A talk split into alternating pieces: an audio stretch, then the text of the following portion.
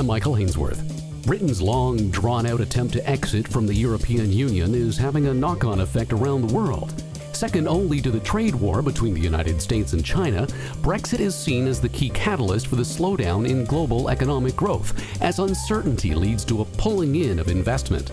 Canada has more than 100 billion invested in the UK directly, largely based on using Britain as a jumping off point to our second biggest export customer, the European Union. For insight into the impact Brexit is having and what it means for Canadian investment in the UK, we turned to David Blanchflower, a professor of economics at Dartmouth University and a former member of the Monetary Policy Committee at the Bank of England. We started our conversation with an update on the current state of Brexit negotiations. Um, nothing much has changed in the last 15 minutes, uh, as far as I can tell. Um, although the question, if you would have asked me that yesterday or the day before, I'd have had to give you a dis- different answer. It's been moving that quickly. Yeah, it's moving that quickly.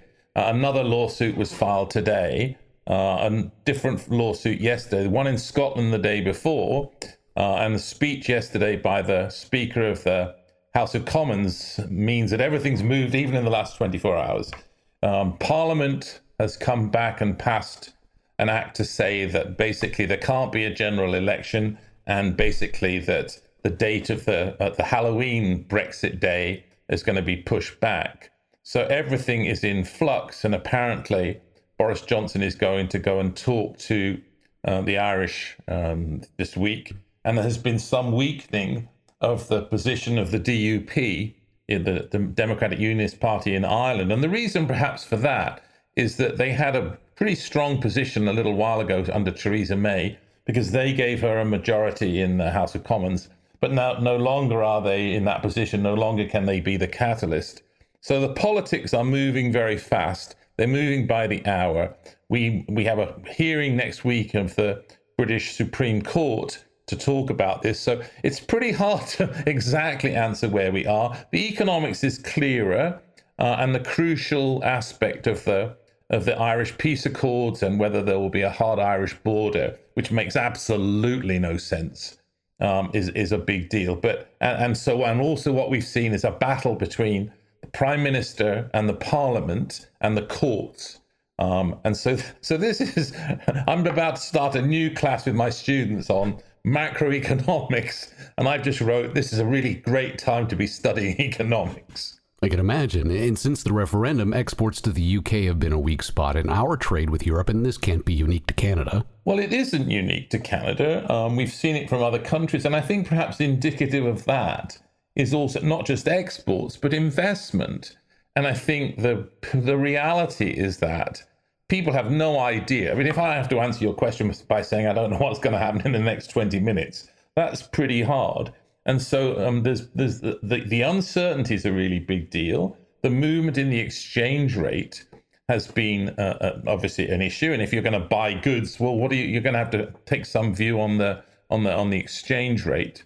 So this so this is a, really about uncertainty. It's about are firms going to continue to produce in the UK? Are they going to move elsewhere? And then and then also what kind of trade deals will there be going forward if and when there is a Brexit. I mean, for example, you're going to have, if, if Britain leaves with a no deal Brexit, they're going to have to negotiate not just with Canada, but with each of the other 27 countries or with, with the entire Europe or, or something.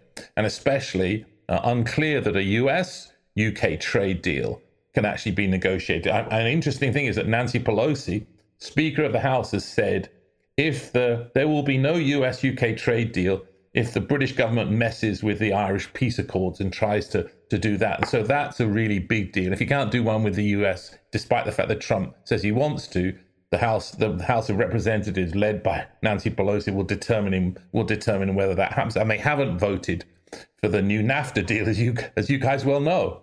So, what's so bad about an Irish backstop that Boris Johnson would rather be dead in a ditch?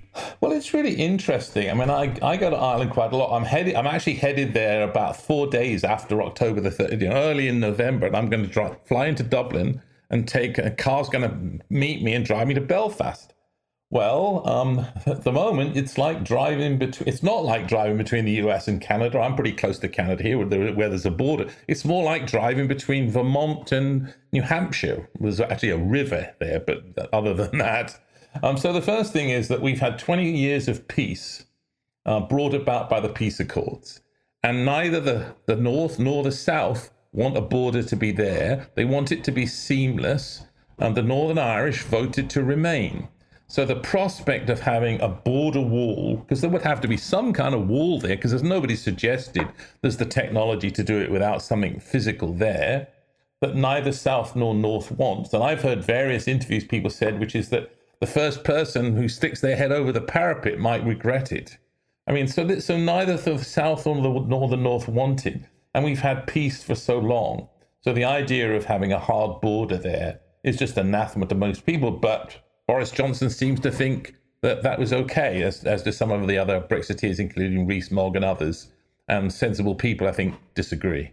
You mentioned investments into the United Kingdom. Canada has 109 billion in direct investments in the UK, but that's r- largely predicated on UK firms being able to easily access the EU. Exactly. In a hard Brexit scenario, how do you see those direct investments playing out? Well, it's pretty it's pretty hard to believe that it would make sense for can- Canadian firms to continue that position. I mean, in a sense, Britain sits it's this little island sitting off this giant continent, this huge market, and it gives it gives entryway seamlessly into Europe. Um, so the answer is we don't really know. I mean, I advise all, all sorts of companies, and I and I say to them always you know, just wait. Let's wait until we find out what's going on. Um, and and that I think is the reality where we are right now. That we just don't know what's going to happen. Um, and so so going forward, keep the relationships that you have. But if necessary, presumably the firms will move to Frankfurt. Um, Canadian firms will decide it's better to, to, to, to, to deal with Germany or France or Austria or somewhere else rather than the UK. But they just don't know. I mean, we don't know what the deal's going to be, and that that's bad. It, it, strikes me that one of the biggest issues for business and trade generally is uncertainty. Yes. It's okay if we know one thing one way or another, but when you don't know what's going to happen on a day to day basis, how could you possibly put any more money into the island? Well, I, th- I think that's the issue. And some people, I think, have argued, well, you know, if you knew for certain on October the 31st that the UK economy was going to head over a cliff, which is what no deal Brexit would be, that would help. But I think that makes no sense. I think what we've got to see is try to make the try to make the change as as uh, well. Uh, we we just don't want that utter disruption. And what we've seen in the last few days uh, I don't, your audience has maybe not heard the word Yellowhammer, but Yellowhammer is actually a set of documents that the Parliament forced um, Johnson's government to produce, and it was a study done in August to, to say what would a no-deal Brexit look like, and it's. I mean, the argument is this: a, is this a base case or a worst case? And we realize it's the base case, and it's disastrous. It talks about riots on the streets. It talks about um, fresh fruit not being able to press past the border. Talks about huge lines at um, border crossing. It talks about the implication of having a hard Irish border. It has. It talks about what would happen in Gibraltar. Um, and so this is this is sort of. I mean, I it, it, when you read it, it's kind of cataclysmic, and the chances are that that's about as good as it gets. The prospects are. I mean, for Canadian firms looking at this, they will have read Yellowhammer and they will have held their heads up and said, "Well, the best thing we can do is, you know, put our hands over our heads and look away for a while."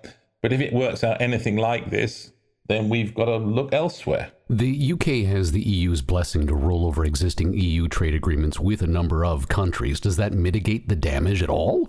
Well, it, it may well mitigate it, but is that going to happen? Don't know. Um, do we? Do, is there any sense in which the Brexiteers, the strong Brexiteers within the Tory party, would actually agree to any of that. So, in what form it might come, when it might come, how long the period of transition might come, whether there will be different arrangements between one side of the Irish Sea to the other, I don't know how to answer it, uh, and no, neither does anybody else. So that's obviously pretty tough times to to know what's going on, and we should get to. The problem right now is that the UK economy is slowing pretty fast and is probably in recession already, along with the German economy. Using the model, though, uh, of, of CETA, the C.D. Howe's Daniel uh, suggests Canada could continue trading freely but separately with the UK and the rest of the EU based on CETA. Does that jibe with your view? Well, Well, that's, um, and, and, that may that may well be so. Um, not not not absolutely. I mean, I, I, it's not obvious to me that that that that is true or is not true. Um, I mean, it really probably depends upon what ultimate deal is negotiated. I mean, whether the UK goes to WTO rules or not. So I still think that we we're up in the air. I mean, it might well be an option, but um, I'm sorry to sound confused because the world is confused and so is everybody else. Well, the, the CETA model um, has a very interesting you know component to it where you could have the relationship between the UK and the EU start with a list of negative exceptions to free trade services. That's kind of a unique feature of CETA. And wouldn't that provide a good ba- backstop? Well, I think it could provide a good background, but I think the answer is that in, in political terms, it doesn't seem like um, a- anything at this moment is negotiable um, Boris Johnson does not have a majority in the House of Commons to pass anything through. So, I mean, I think you know this that this sounds like a good possibility, but um, you know, and down the road that may well be where they're going to go. But I, I don't think it's uh, I don't think it's first order. Um, you know, there are other issues ahead of it, like what you're going to do about fishing uh, and agriculture goods, and what are you going to do about skilled labor? Skilled labor, absolutely. What are you going to do about the fact that I mean, in some sense, what we've seen in the UK is that skilled labor has actually, that the migrant flows have actually stopped and the availability of skilled labor appears to have diminished a lot. The Poles who used to work in Britain feel, um, in a sense, don't feel um, that they're welcome anymore, but the fall in the exchange rate has made Britain a less attractive place for Poles to work. So they no longer are coming in, which has reduced the supply of skilled labor and appears to have pushed up wage growth. Um, wage rates because of a shortage of skilled labor. And if you remove, I mean, if you think of the the logic as an economist, having skilled labor and migrants coming in who are skilled and speak English, that greases the wheels of the labor market and makes everybody better off. One, perhaps not everybody, some of the people who, who have their jobs mis- displaced, but ultimately now what we've seen is exactly that. Those workers are starting to leave. That's slowing the economy, raising prices, raising wages, and making people worse off. So, in some sense, delay, the more this stuff gets delayed, I think the, the more people realize how bad things are um, that wage growth slows, unemployment starts to rise, output falls, um, and the exchange rate falls. I mean, we've seen in the last few days, very interestingly, when the possibility and prospects of Brexit were pretty stronger than they are now, the pound had fallen down to about buck 20. But as that appears to be pushed back over the last few days, it's come back up about by about five cents. That's a big move, uh, and, and it certainly looks to me that um, politicians doing stupid stuff, which is what Johnson has been doing, um, will have will be impacted by the markets. The markets will speak up, and I think the, the type of deal that's negotiated and the potential of those deals is going to have big implications in the market. So, so the CETA deal looks eminently sensible, but if you and if you move towards it, presuming the markets will think that's a good idea, but oftentimes we're hearing stupid stuff, and the markets will speak up. CETA already provides for duty free trade for goods meeting rules of origin. And of course, for Canadians, rules of origin very critical considering the inputs that we provide the UK and that get spread out into the EU as well. Right. Uh, CETA is the only EU agreement with this negative list approach be open first, then close doors. This sounds like this could be a model for the EU UK trade relationship. Potentially, potentially. But I mean, the issue is um, uh, is that I mean, in, in a sense, it's it's uh, it's too early days to say. I mean, we're really trying to talk about: is there going to be a no deal? Is there going to be a deal of the kind that Theresa May had negotiated?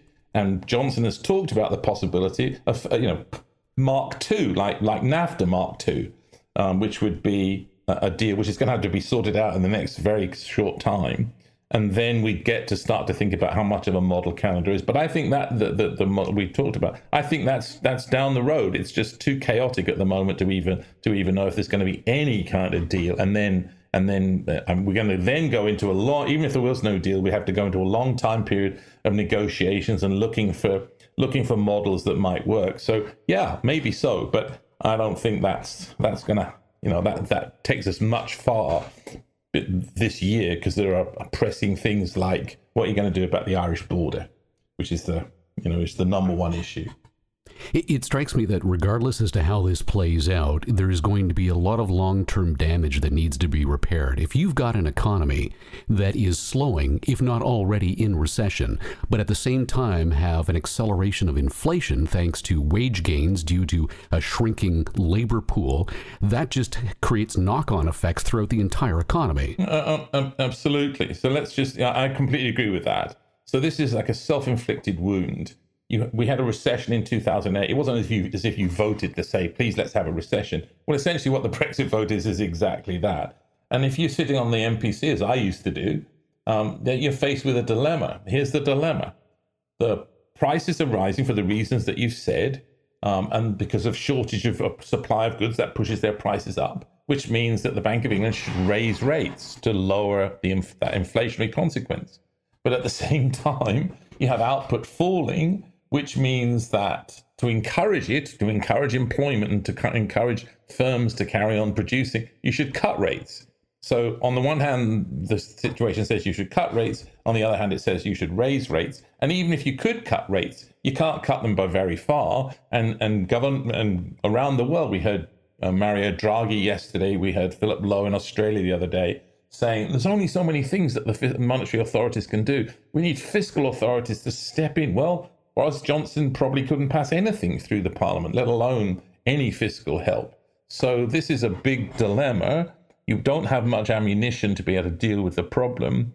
And the politicians are running around like headless chickens, making the economy worse. And the economy has clearly slowed as a result of the Brexit and Brexit negotiations and the uncertainties that it's generated, uh, uh, which have come at the end of a long, a long, slow recovery, which in the UK case I've written several times about, which is that the recovery in the UK is the slowest recovery in 300 years, second to the South Sea bubble, and before that, 600 years ago, the Black Death. So, in a sense, Brexit comes because of the hurt people have felt because of those issues. But this is, as you rightly say, this does not look good.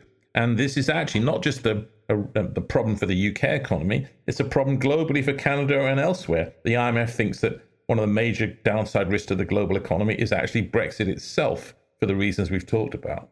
Considering there are no fiscal levers that a politician is capable of pulling at this point in the Brexit scenario, are there any more economic levers that Mark Carney at the Bank of England is capable of pulling at this point, considering to your point, interest rates are almost as low as they could possibly be already? Right, it's a great question. Well, we have a model from yesterday from Mario Draghi. And in a way, it's why it's so hard teaching macro to my to my students. So what we had yesterday was that I mean, Draghi actually cut interest rates from minus 0.4 of a percent to minus 0.5. So it's more negative. It's quite it's quite hard to say. Free money. Yeah, well, we're paying you to. I mean, there, there are places like in Denmark we've seen. I've seen people taking out loans with negative interest rates. Right. So you take a mortgage, and the bank pays you to take the mortgage. I mean, we're literally there. Um, we also saw yesterday that they went back to doing more quantitative easing, which means buying assets.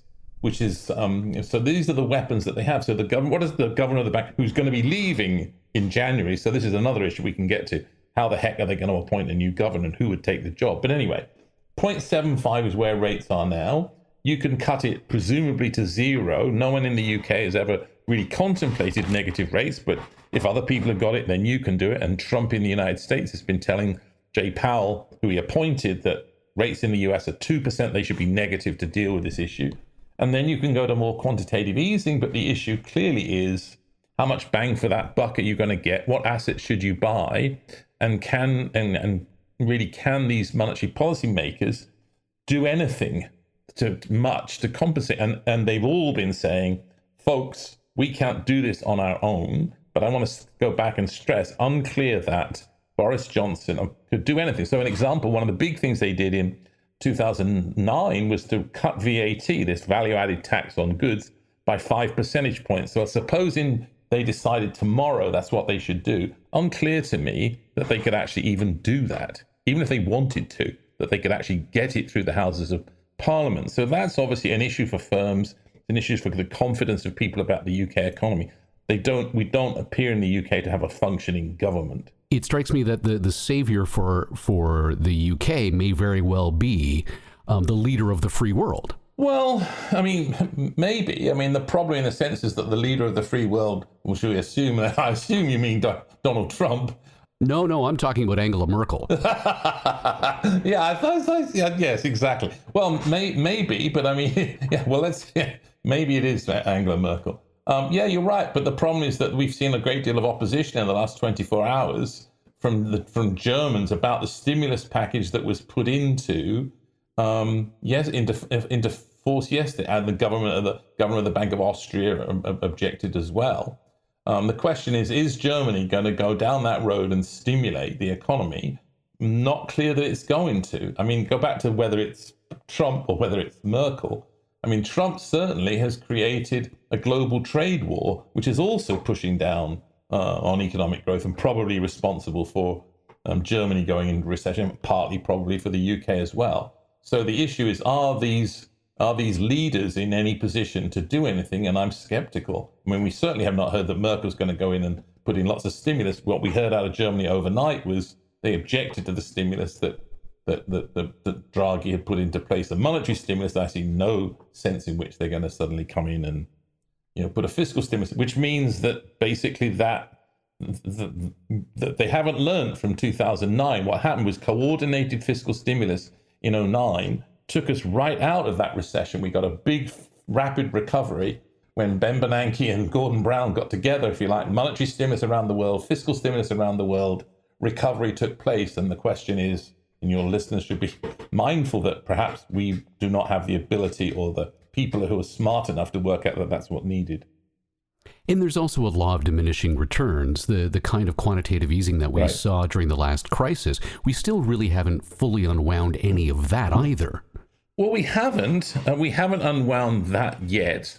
Um, partly because the fiscal guys have done nothing, left all the left the, all the hard work and the heavy lifting to the uh, to the central banks. I mean, the question now is: Is the framework that exists possible and capable of dealing with these issues? I mean, America is, is suffering because uh, it can't even do the things that the Bank of England and the ECB can do. By that I mean, Congress is only it tells it it can buy government bonds, treasuries, or mortgage-backed securities.